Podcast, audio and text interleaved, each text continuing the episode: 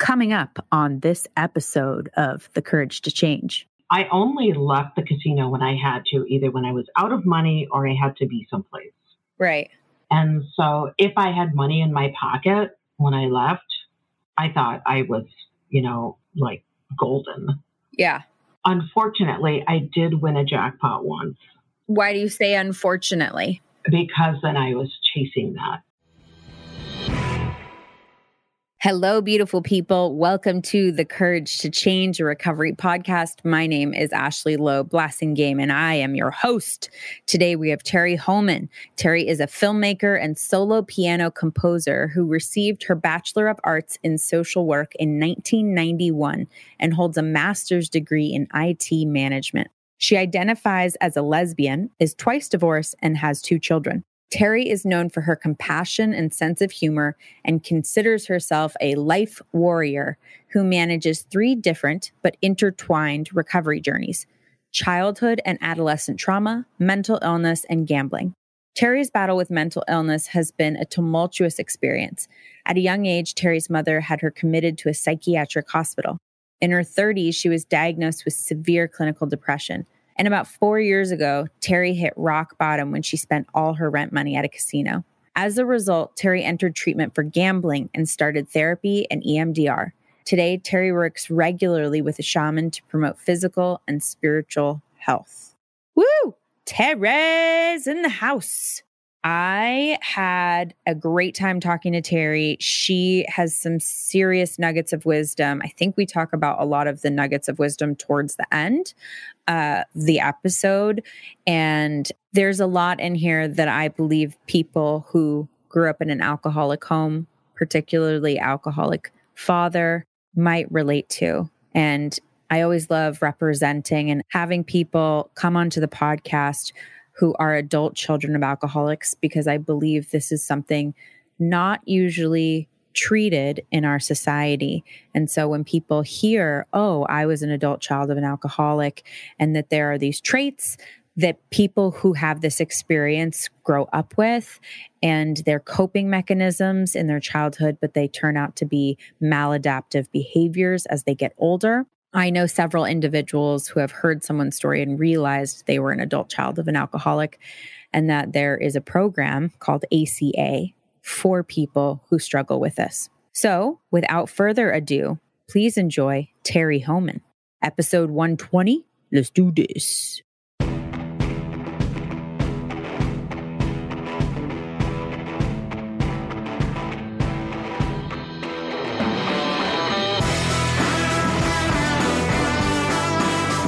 You're listening to The Courage to Change, a recovery podcast.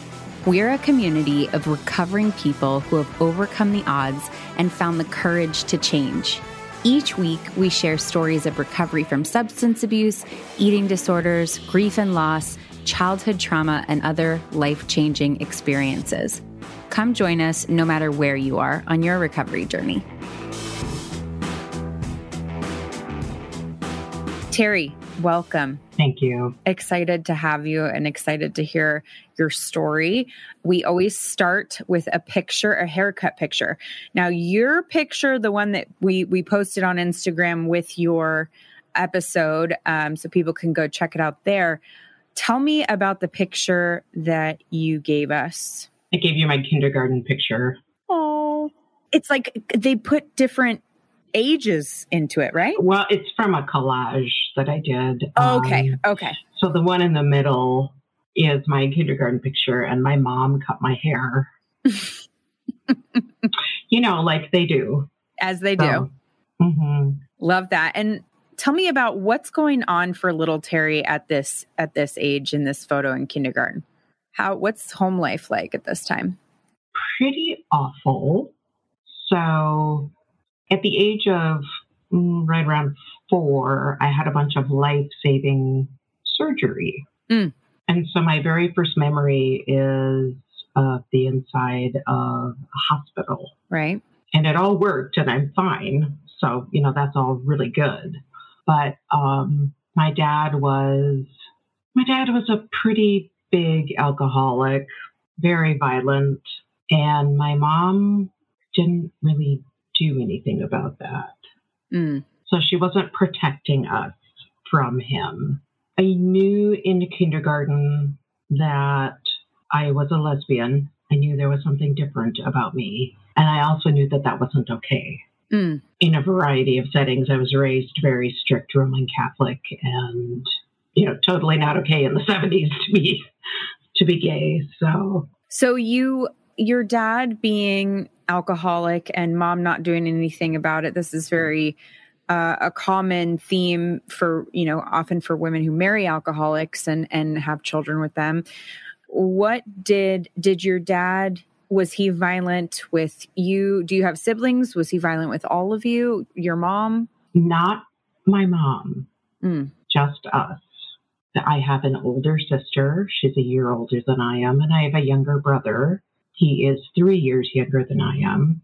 And apparently, when I was right around five, my dad hit my mom once.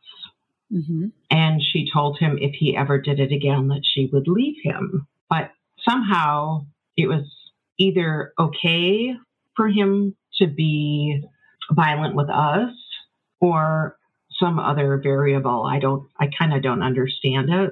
So Do you think that she felt like it might be like it was discipline? Like she was in her head, she marked it off as like he's the disciplinarian? yeah, I do. Yeah. I do. Still not okay, Yeah. you know. No, not okay. And so, you know, as a five year old, the that atmosphere is, you know, kids abused kids don't stop loving their parents. That's right. They stop loving themselves. That's right. Um, and so that's how I grew up. Yeah. Very, very chaotic, very loud, very violent. And then we moved up to northern Minnesota, which was something like straight out of The Shining. I swear to God.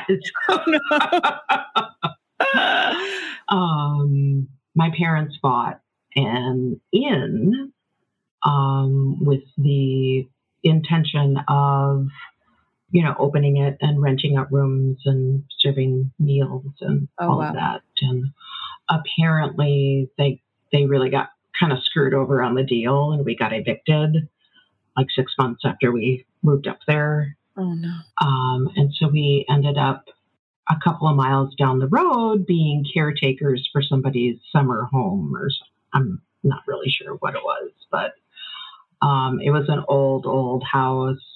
And so by that point, I was 14, and my mom decided that she was going to quote unquote go down to the Twin Cities and find work. But what was really happening is that she was leaving my dad. Mm. And that was right around the time of my first suicide attempt, a couple of days before my 14th birthday. What was the thought process that at 13 caused you to attempt suicide? It, you know, the whole situation with my parents felt really hopeless. Mm. I felt really worthless and helpless. Yeah. Like I didn't that I didn't have any power anywhere. And so I was having a lot of stomach aches. And my mom took me to the doctor and the doctor said, Yeah, it's nerves. Here, take this. And gave me an enormous bottle of a drug called Donnatal, which is just a sedative, essentially. I don't even think they use it anymore. And so I had them and I was at school waiting for my dad to pick me up. And I called him because he wasn't there and he was at home and he said something like, You can wait until I drop off your sister at whatever time, like six. And this was at like 3.30 or 4. And he, you know, he was kind of nasty and gross. And so I hung up the phone and I was like, you know what? That's it.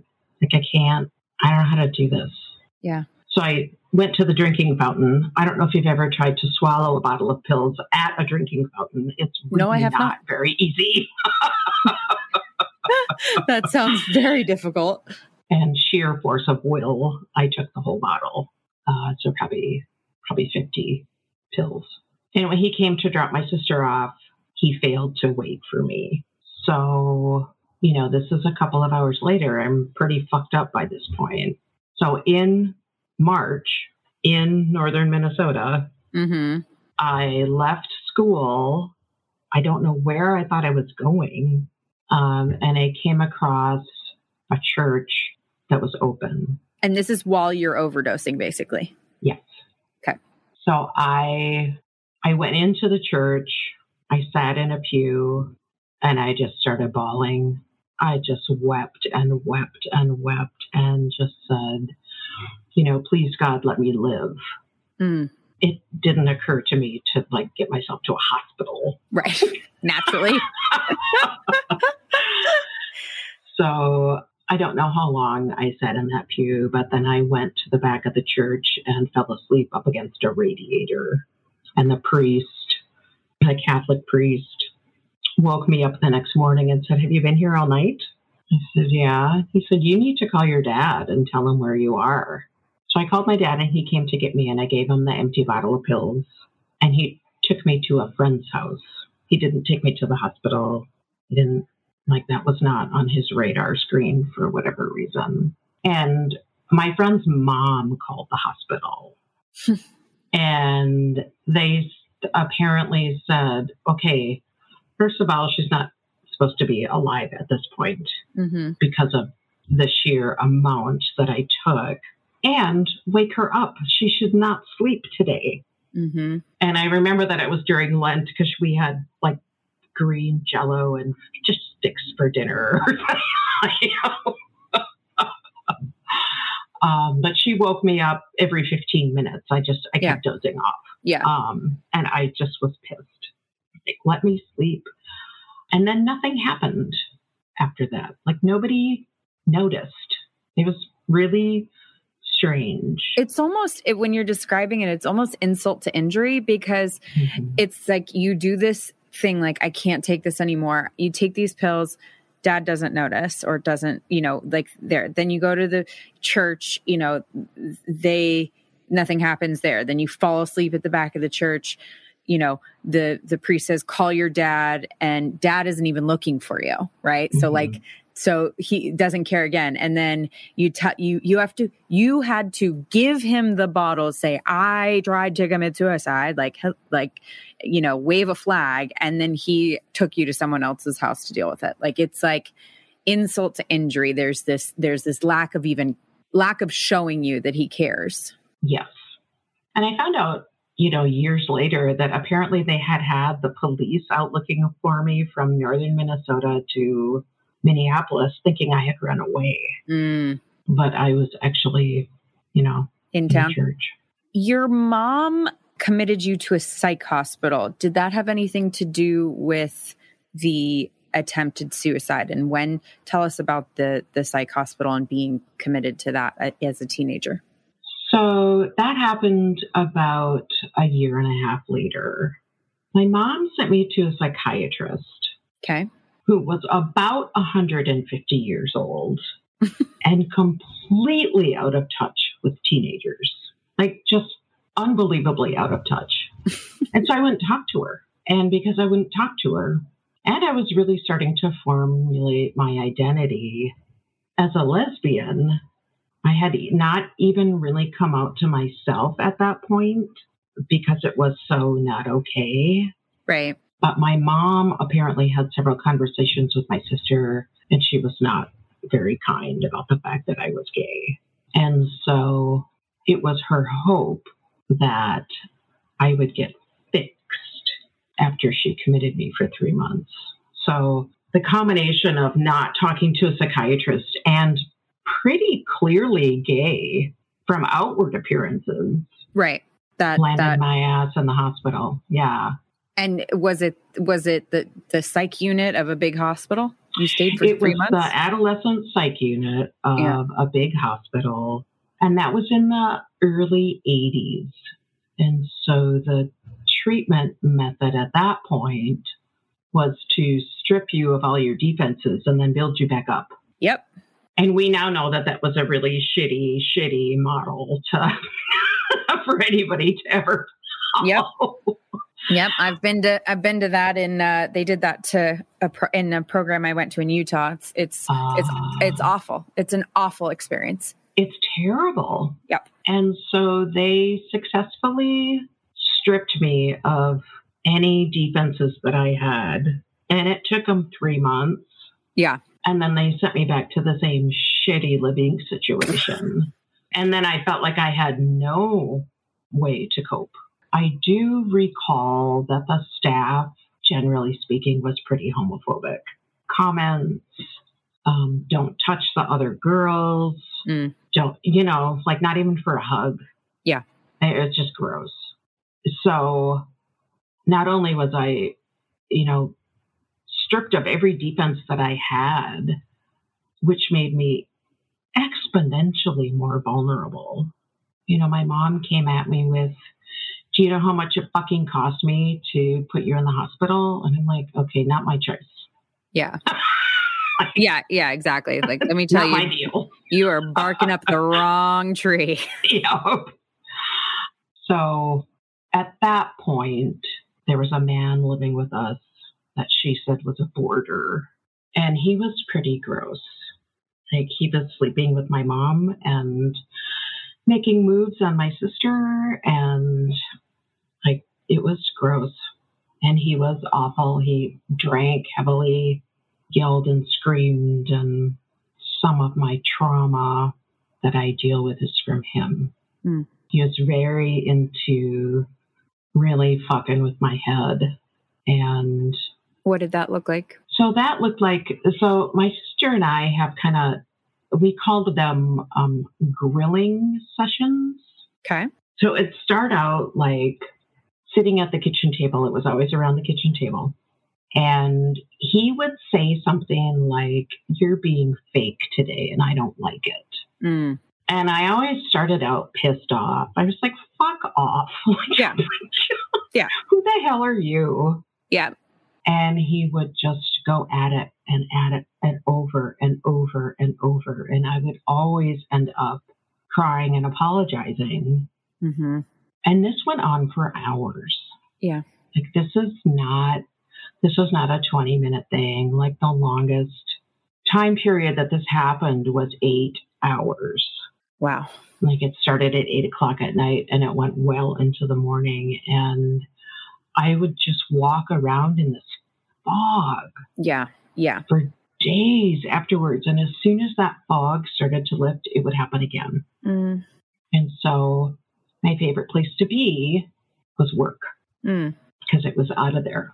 Yeah. Like I started working when I was 14. So, So you could get out of the house. mhm. well, Yeah. and my mom was charging me rent. So, Right. So so tell me you, you come out as a lesbian at 16 at the height of the AIDS crisis and and continue to struggle with what comes to be diagnosed as clinical depression. correct. Uh, the clinical depression is probably a thread throughout your entire story, but what you this depression gets so bad that you cannot work and then you turn to gambling.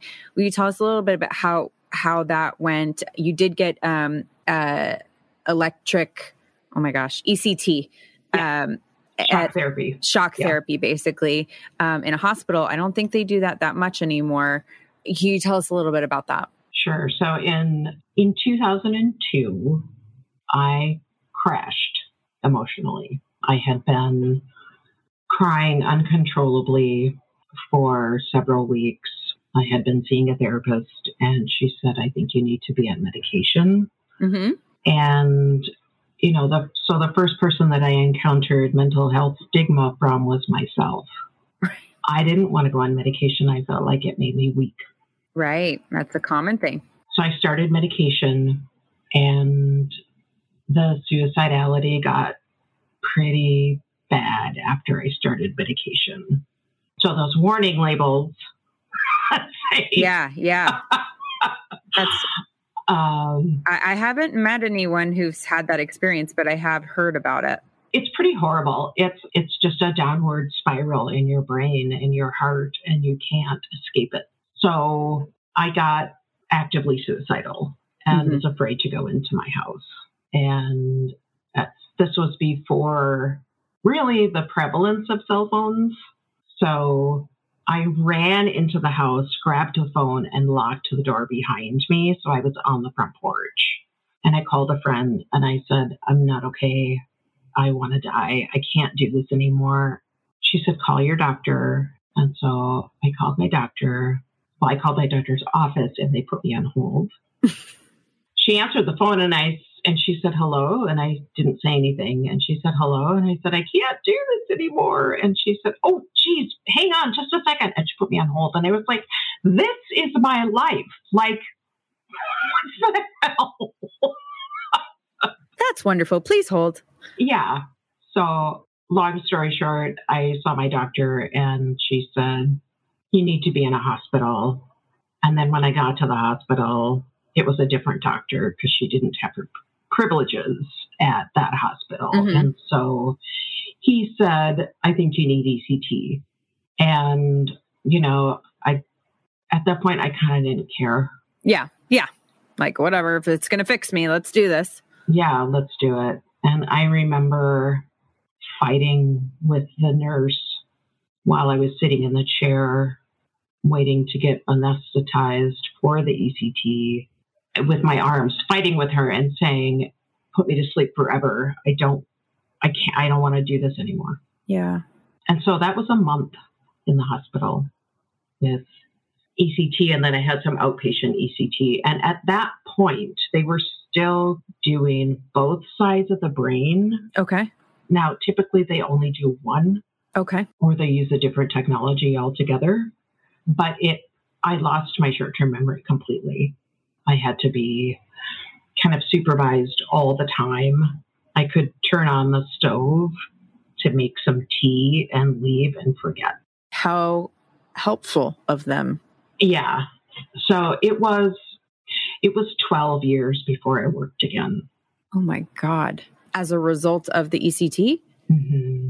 And the medication journey and like it took us 2 years to find the right cocktail yeah. And then I got re-diagnosed as bipolar, which was inaccurate. And so I was mismedicated for 10 years. And about five years ago, six years ago, I got reassessed and they said, We don't see any bipolar. Hmm. And so they took me off the mood stabilizers and I've been super stable since then. Oh, the irony. Yeah. The right? irony. But in the middle of this, you're getting married in the middle of it, I was married. You were married. Yeah. I was married. And, you know, sadly, that relationship did not endure.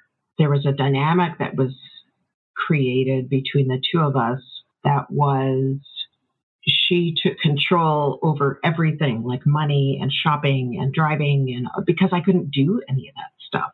Right. For a period of time and we were not ever able to level that back out. Yeah. Yeah.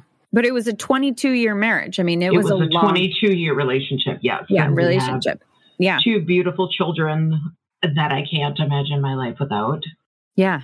So it, it, that's a big, it's a big part. You had, you had community, you had people who, who were in your core, in your corner. When did the gambling start as a, as an outlet? So I left that 22 year relationship because I didn't like the way that I was being treated. Yeah. The first 19 years were pretty good, but the last three sucked ass. And I met, I got remarried a few years later, and my, well, I, first of all, I got married for the wrong reasons. I needed heart surgery and I was afraid of dying alone, mm. which I now realize is. I mean, it's while that may while those may be the wrong reasons, it's not exactly inconceivable that someone you know I right. mean okay you had a coping mechanism that you didn't want to be alone so you got married like mm-hmm. okay i mean that's yeah. understandable yeah so my second wife was a gambler mm. and it is my firm belief that she is a gambling addict and so i learned how to gamble from an addict yeah. I was what also, was her what was her do, do gambling addicts have a favorite game that they're really good at? Um, you know, she liked to play the slots. Oh, okay. Okay. So it's all random. Got it. Uh, okay. Quote unquote luck. and at that time, I was also taking a drug called Abilify. Mm-hmm. Usually for bipolar. It's actually an antipsychotic, but it has antidepressant properties to it. And so it was just an augment to the antidepressant that I was taking. And I was on a higher dose of that. And there is a huge body of evidence that links gambling addiction to Abilify. Interesting. It plays on the same part of your brain that addictions happen in. So I had those two things going for me a, a gambling addict for a wife. I had never gambled before I met her. Yeah, that's how it happens. I, it's exactly how it happens. Mhm. And so it started small and it just increased in frequency and to where I felt like I needed it. And I wasn't aware at the time that my Abilify was playing a role. It really, really drives cravings to pretty high level. How helpful for an antidepressant. Uh, Yeah, What- right. just right. just just what a just what a clinically depressed person needs is uh the part of their brain that gambles activated. It's really helpful. Yeah, really fucking helpful. Really, yeah, really fucking Yeah. helpful. Yeah. so What did your gambling look like? Um, I, okay, so I'm a person who I go when I go to a casino Mhm. and I win five dollars. I turn around and go, "Oh, I gotta walk! Like I won, I gotta leave!" Like I am so mhm. the mentality is so scary to me because it's not to me i'm like they're just taking my money i didn't have an experience i'm not paying for an experience i'm not paying for an object i'm not it, my brain does not see does not compute the experience of of playing as what you're buying because I, it doesn't i'm like i don't want to i don't care to buy this experience but that's what you're buying you're buying the experience right and it doesn't translate for me so I had a roommate who was um, a gambling addict, and at the very end, she was always at the casino. We lived in Arizona, so there was a um, an Indian Indian casino nearby. At the end, I took a picture of her son in a frame, never forget this, and walked up to the table she was playing blackjack on and slammed it on the table. And she's screaming, you know, fuck you, blah, blah, blah, running out of there. But so I saw glimpses of what that looks like, but I've heard that it can it can totally vary. So your gambling addiction, what did that look like? So at the time, I told myself a lot of different things like, oh, this is just how I blow off stress. Yeah. Or, oh, it's an escape. Or, oh, you know, whatever. And that, incidentally, that marriage did not last long. It was terrible. It was a bad gamble. It was a bad gamble. Yeah. A, a bad bet. yeah. Well, well said. so I was going to the casino two or three times a week Okay. at the height of it. Okay. Um, it wasn't every day because I didn't make a lot of money. And so it was rare that I would leave with money.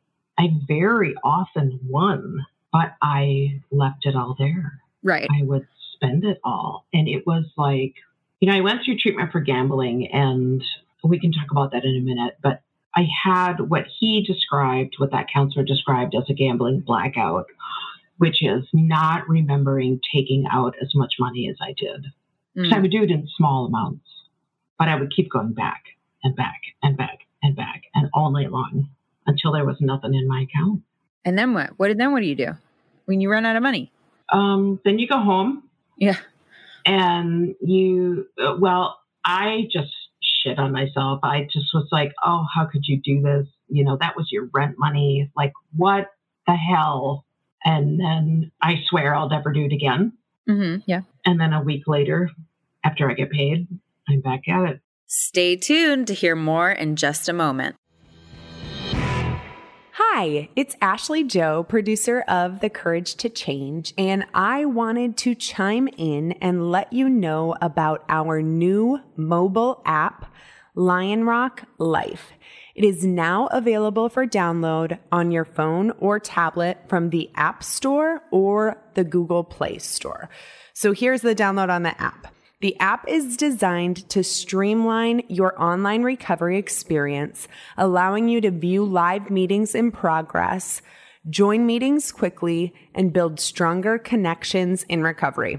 So, whether you're newly sober, have many years in recovery, or you're in recovery for something other than drugs or alcohol, the Lionrock Life mobile app has a space for you. On the app, you'll find alternative recovery meetings and traditional meeting offerings.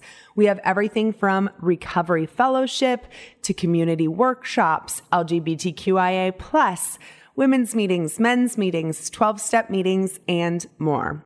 With over 75 meetings on our weekly schedule, you'll find a meeting that meets your individual needs. And with the app, you can personalize your recovery experience, join with privacy in mind, and recover with the support of an incredible community. Join us and find inspiration for a lifetime of recovery by downloading the Lionrock Life mobile app today. If you have questions or need help, simply visit lionrock.life slash mobile dash app. Thanks. So what's the feel what's the high? Is it like you walk into the casino and you like smell the, you know, cigarette carpets? Like is it is it like is it a visceral like what's the high for you? So the high was winning, chasing, chasing was the high. So the so them celebrating so them saying you won or like the moment that you the mo that moment that they tell you or that the machine tells you you won. Because as soon as you get the money right you want to you want to it's a roller coaster so you're paying to get back on.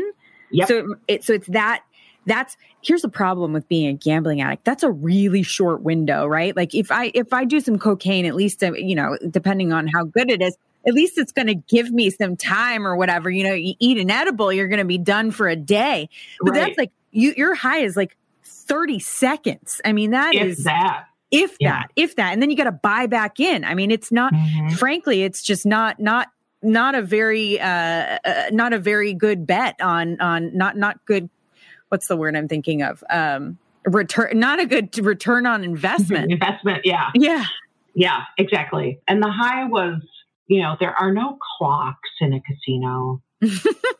you don't know what time it is ever. I mean, I would gamble all night long until I had to go to work the next morning.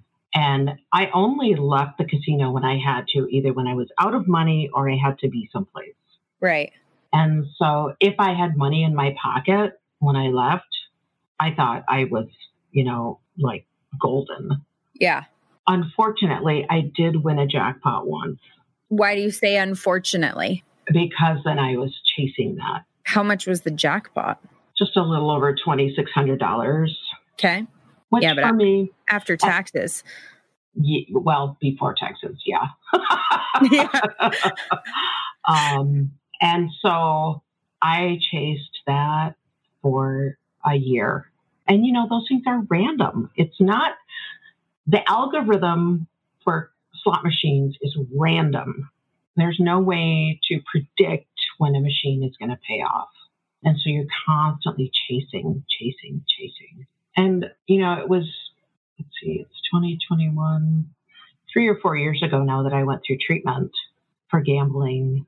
And I didn't find it very helpful. what was the thing that got you in what was the bottom that that had you in The bottom was that I spent my rent money. I, I spent all of my money.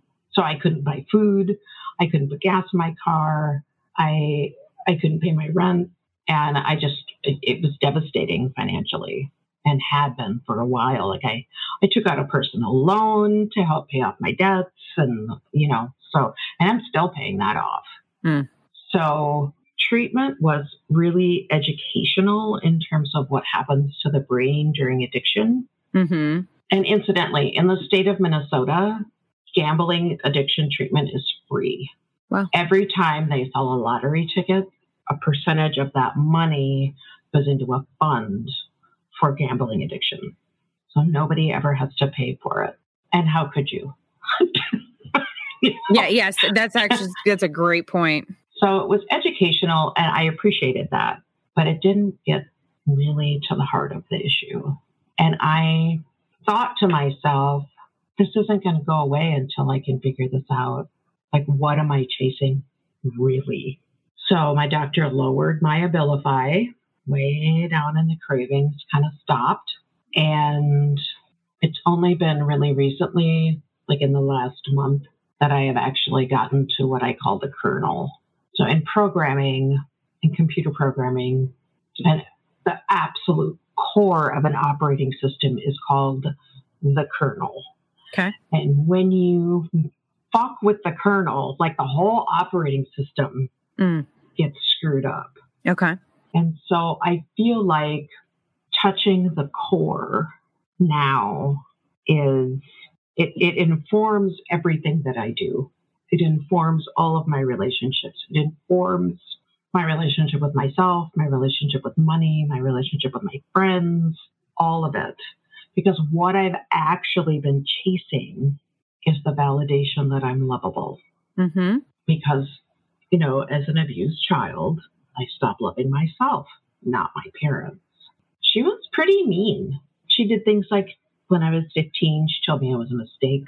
And as a parent, I can't think of any circumstance I would utter those words to my child. You know, she came at me with the hospital bill and just consistently tearing me down to a, a, just a small version of myself. And so I asked for accountability, and her response was pretty lame.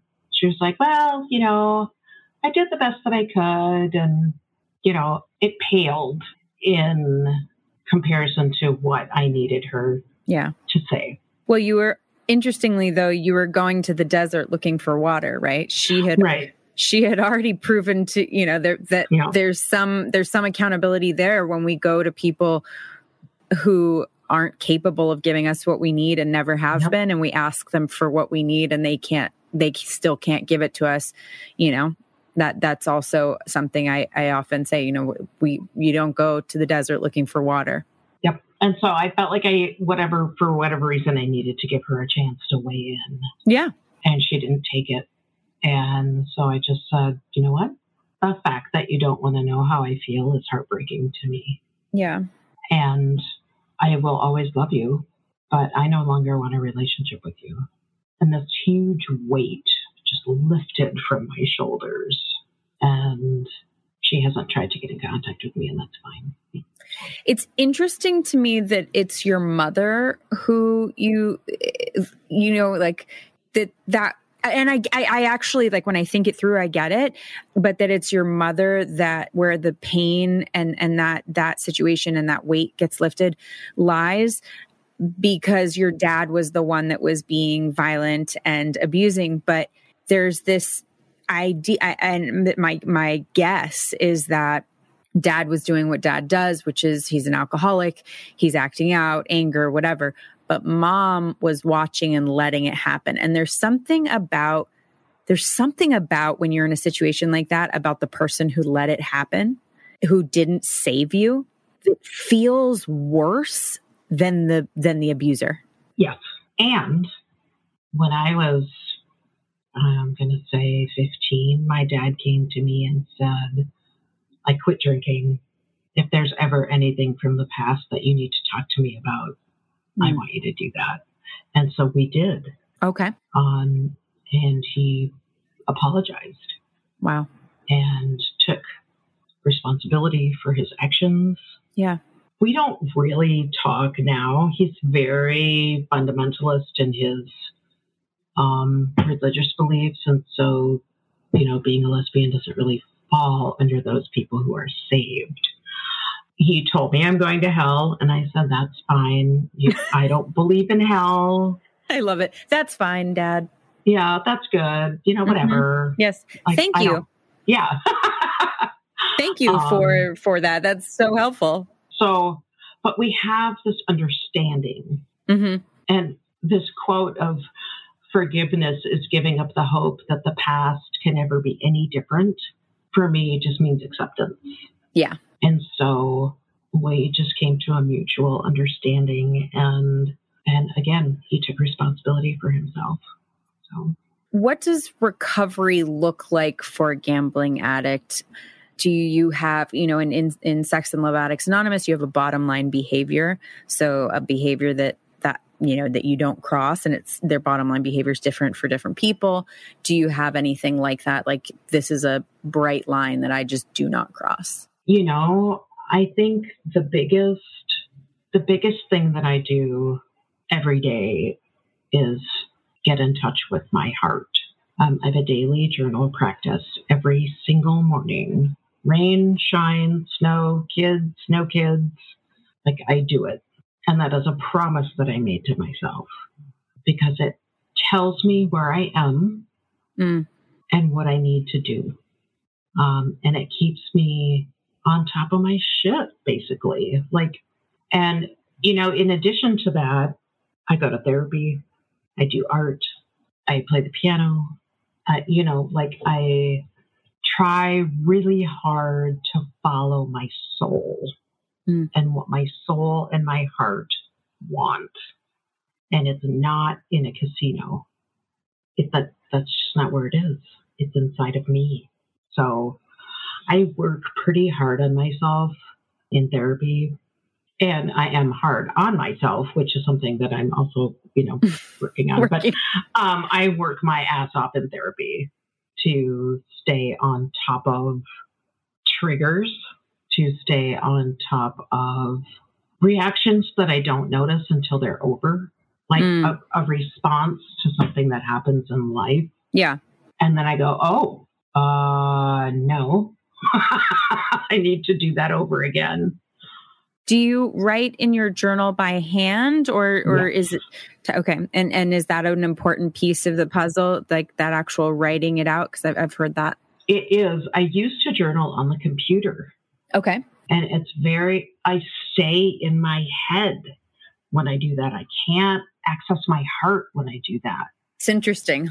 And it's the same thing with the drawing if i don't have words for something i can usually depict an image that will say exactly what I wanted to say. Yeah, that's I've heard I've heard people a lot of people use the writing as a really powerful tool and they say it's just something magic happens when pen hits mm-hmm. paper that yeah. you just can't replicate because I type so much faster than I than I write. So there's that temptation right. to to you know use a computer, but I, I think you know there is something valuable about about the actual experience of writing and um, and and working hard on yourself and identifying triggers. What are some big triggers for you with regards to with regard to gambling? So safety. Okay. Casinos are actually really safe places. They have cameras absolutely everywhere. They have security guards absolutely everywhere so when you're talking about your physical safety mm-hmm. it's a pretty safe place to be and so that's kind of where it started. And then I peeled back another layer on the onion. The more you peel back, the more you want to cry. Mm-hmm. And it was like, oh, it's emotional safety too. Yeah. I want to escape and just continue to go deeper and deeper and deeper and deeper until I get to the core, which is I want to feel lovable. So what kind of what kind of um, assignments or projects or otherwise is your therapist having you do in order to work on loving yourself? Most recently, she wanted me to write out how I survived my childhood so that I could give myself credit. Yeah. For surviving my childhood. And I ended up making a very scary painting. Um, I said, if you want me to stay out of my head when I do this, I'm going to have to draw it. Like that's direct access to my heart. Yeah. So it turned out really scary. And it was like one foot in 1975 and one foot in 2021. And just feeling so uncomfortable and so shitty about myself and then bringing it forward and saying, you know, having Emily, my therapist, say, okay, it happened. Mm-hmm. It's over. Mm-hmm. You're safe. Correct. What do you need to say to that little person inside of you? And it is infinitely, you are okay as you are. Every time in my life when I was dealing with my parents, that I was authentically myself, that was crushed and squelched. And so it's okay to be a lesbian. It's okay to be a woman. It's okay to be smart. It's okay to have your feelings. And part of part of what I'm learning then is it wasn't safe to have any feelings. Mm-hmm. And so the ones that are really uncomfortable are the hardest ones because I'm like, okay, how do I fix it? And my therapist told me this week there is nothing inherently wrong with you. You don't need fixing inherently. Like I am worthy as a person, um, which is a very profound moment for me. There are things that I'd like to improve about myself. There are things that I sure as shit need to work on and all of that. But I, at the same time that I feel like we are all broken, I also feel like none of us are broken. We are whole as we are. Everything I need to to walk this journey is inside of me right now. I just have to access it. And so that's part of that's part of the work that I'm doing. It's really interesting, Mike. My, um, the, you know, the way that you talk about that. I, I, I have uh, four year old twin boys, and and we read these books. Um, I, ooh, I think they're called like Spot of Emotion, or they're the they're um, they're you know basically coping mechanism books. It's um, social emotional learning, and and we reread them every night. They're way above my kids' heads, but my one of my sons, who is definitely probably one of us, loves them, and it's talking about how conf- one of them's confidence, anger, anxiety, joy, and love, and each one is a spot, an emotional spot, and talks about how like the motion is this spot and it comes to you and you can make it big or small. You can help other people grow their their spot big or small. How to identify it? And i'm you know i'm th- thinking about what you're talking about right? Like how do we create how do we give children the things that we didn't have or the things that we you know our parents didn't know how to give us right?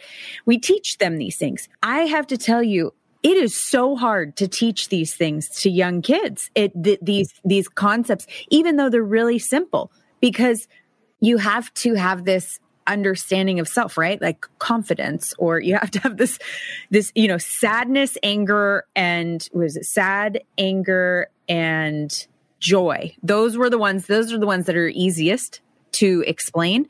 Everything, all the other things, and so I've had the thought too, where okay, so I I'm reparenting, right? That's what you're talking about. You're talking about reparenting yourself, right?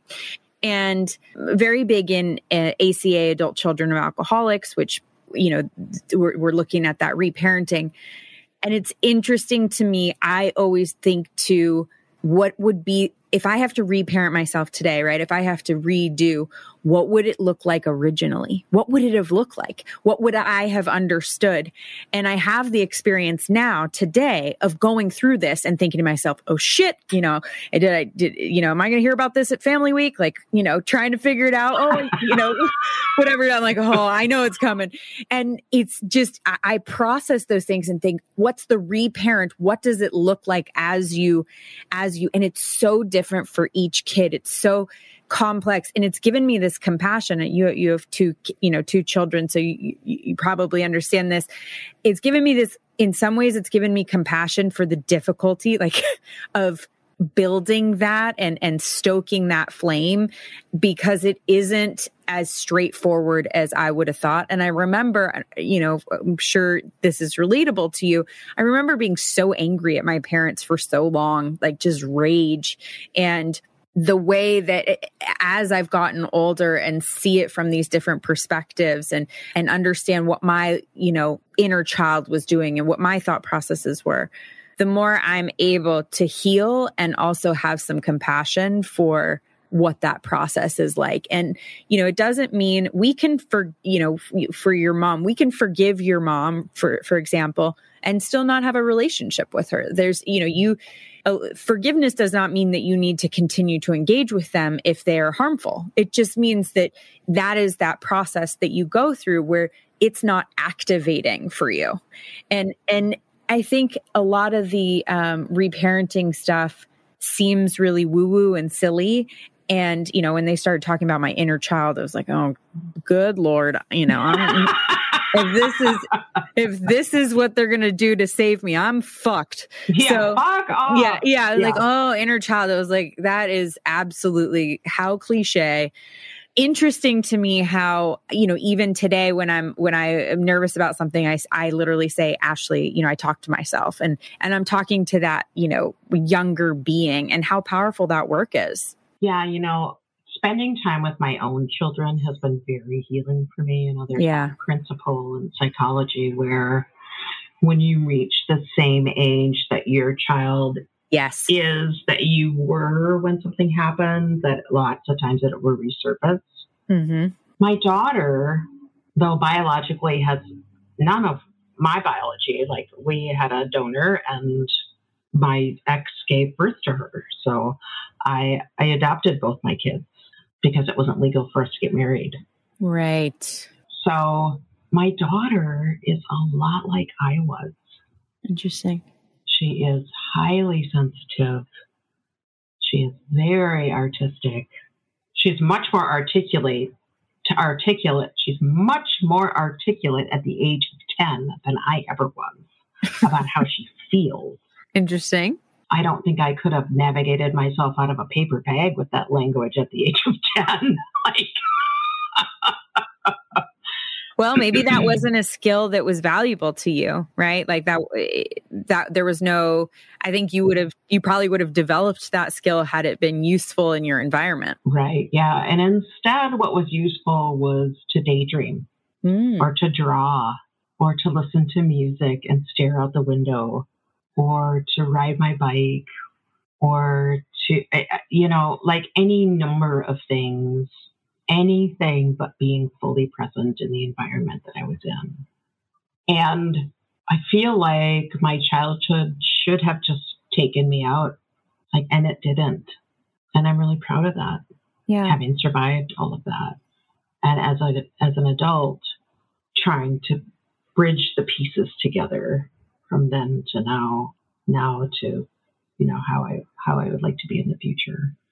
But a big part of it for me has been to to accept that I am a person and as a person I am inherently worthwhile and inherently lovable.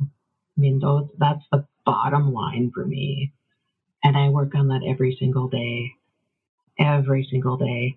And I actually had a quote that I wanted to um, read to you at some point during this podcast, and you can edit it out and put it somewhere else if you want to. But it's by Anne Lamott, who is one of my favorite authors. And she said, You own everything that happened to you. Tell your stories. If people wanted you to write warmly about them, they should have behaved better. oh god, that's funny. I love that. It's great. It's great. It's very accurate.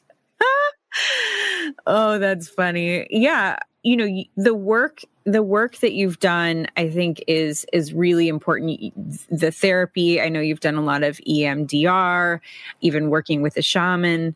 You know, you're seeking, you're seeking that healing and I think that's that is when we talk about the work, just looking and seeking the healing is such a huge part of getting you even even if you don't know what you're looking for, just looking for that support and looking for for the therapy and and and the help with, you know, your dis-ease.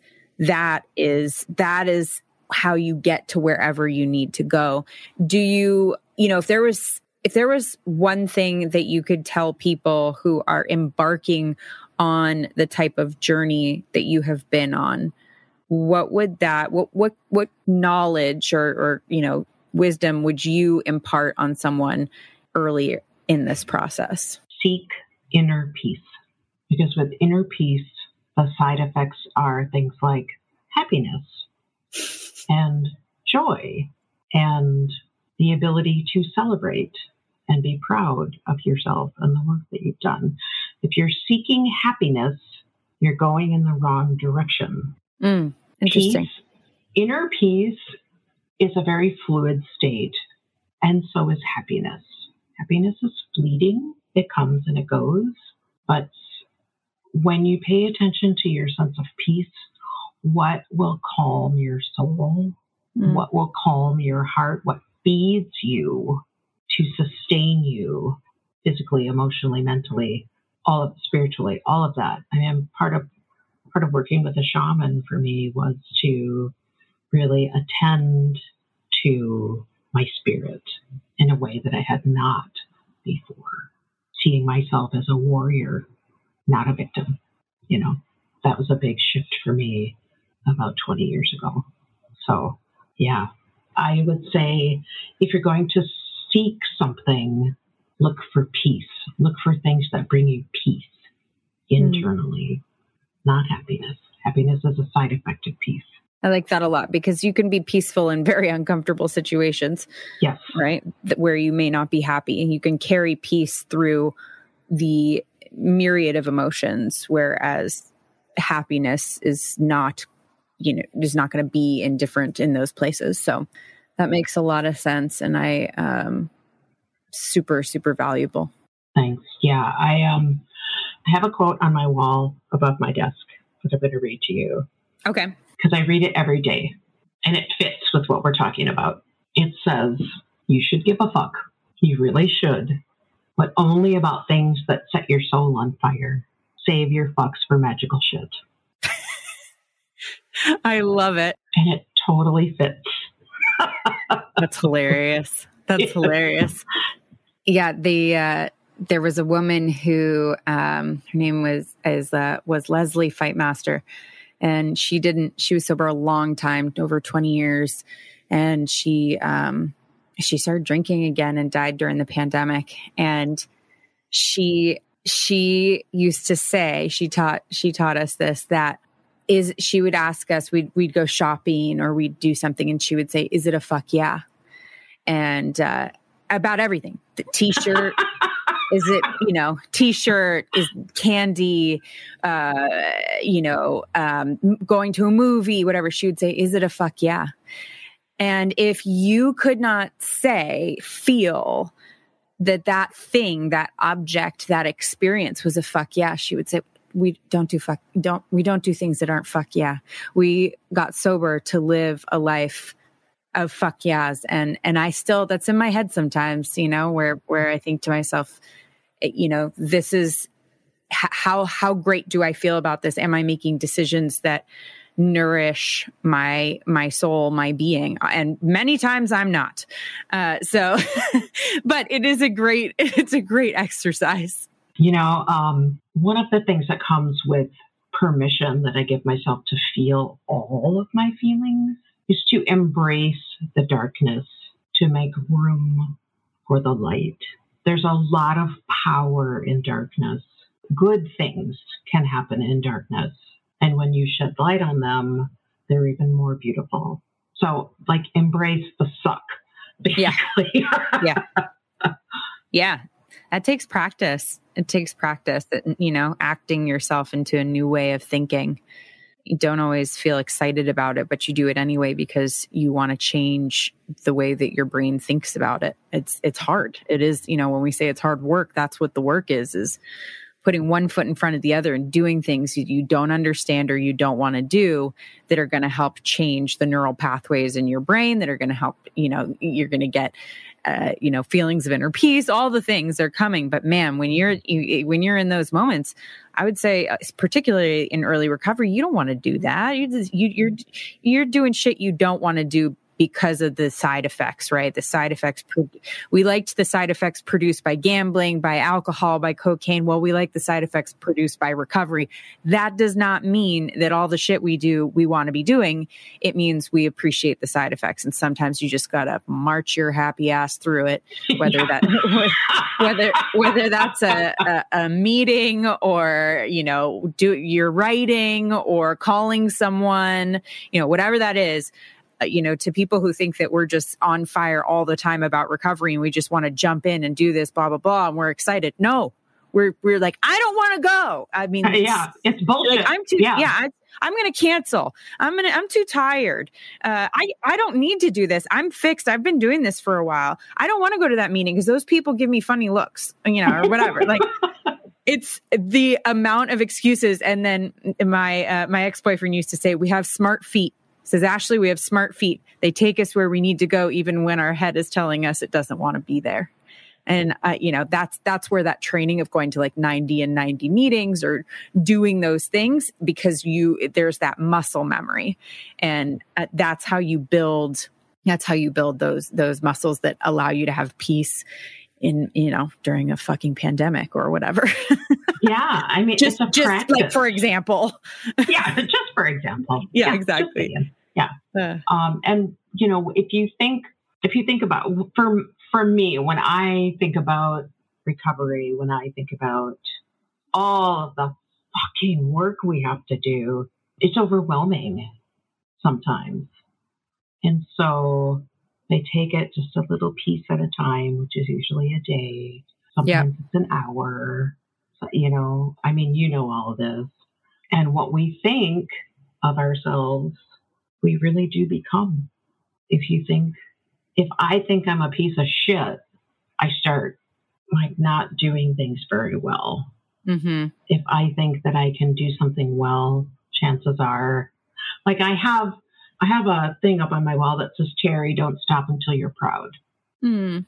And it is that state of excellence that I strive for.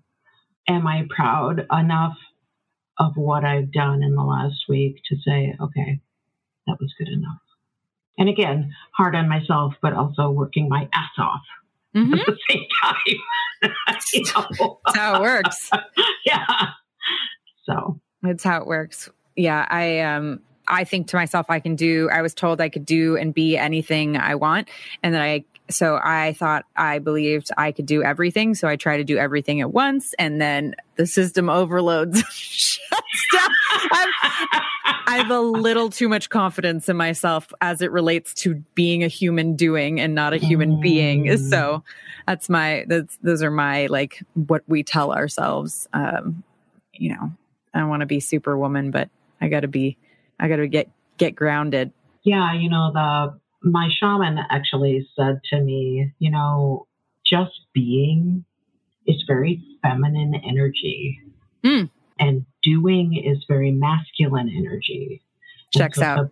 To, to to balance those two things is um, really powerful. Mm. Um, to to every morning I sit for an hour in silence and sip coffee and just listen to the birds. You're making me very jealous. Be in the quiet. Sorry. Um, Don't worry, I just have young children, and sipping coffee mm-hmm. in silence is literally my my life goal at this point. Mm-hmm. I don't live with my kids anymore, so they live with their other mom. Um, so I am afforded the privilege of silence in the morning. And it has been a game changer for me. Really, my my stress just kind of goes all the way down. And I get up and I get another cup of coffee and I sit down and my cat comes over and screams at me or smashes his head into my face. And it's just that time to just be, not I have to go to work, not I have to do this, I have to do that. Just be and in the moment with myself. Yeah. And learning how to be comfortable with just being with myself. Yeah. We want to be good company, right? Mm-hmm. Exactly.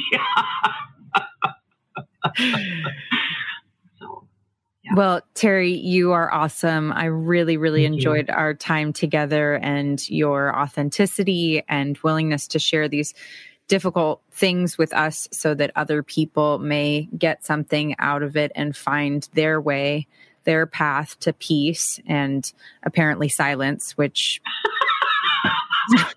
okay, fine. Lose you right yeah, now. Yeah, yeah, yeah, yeah, yeah. Cool. I definitely don't have that. I'm never gonna. I'm never gonna be peaceful, but I, I, I do. I really appreciate it, and I know a lot of people will get a lot out of this. So thank you so much. Thank you so much. It's been a, a real honor to be here talking to you. Thank you. This podcast is sponsored by LionRock.life. LionRock.life is a recovery community offering free online support group meetings, useful recovery information, and entertainment. Visit www.lionrock.life to view the meeting schedule and find additional resources. Find the joy in recovery at lionrock.life.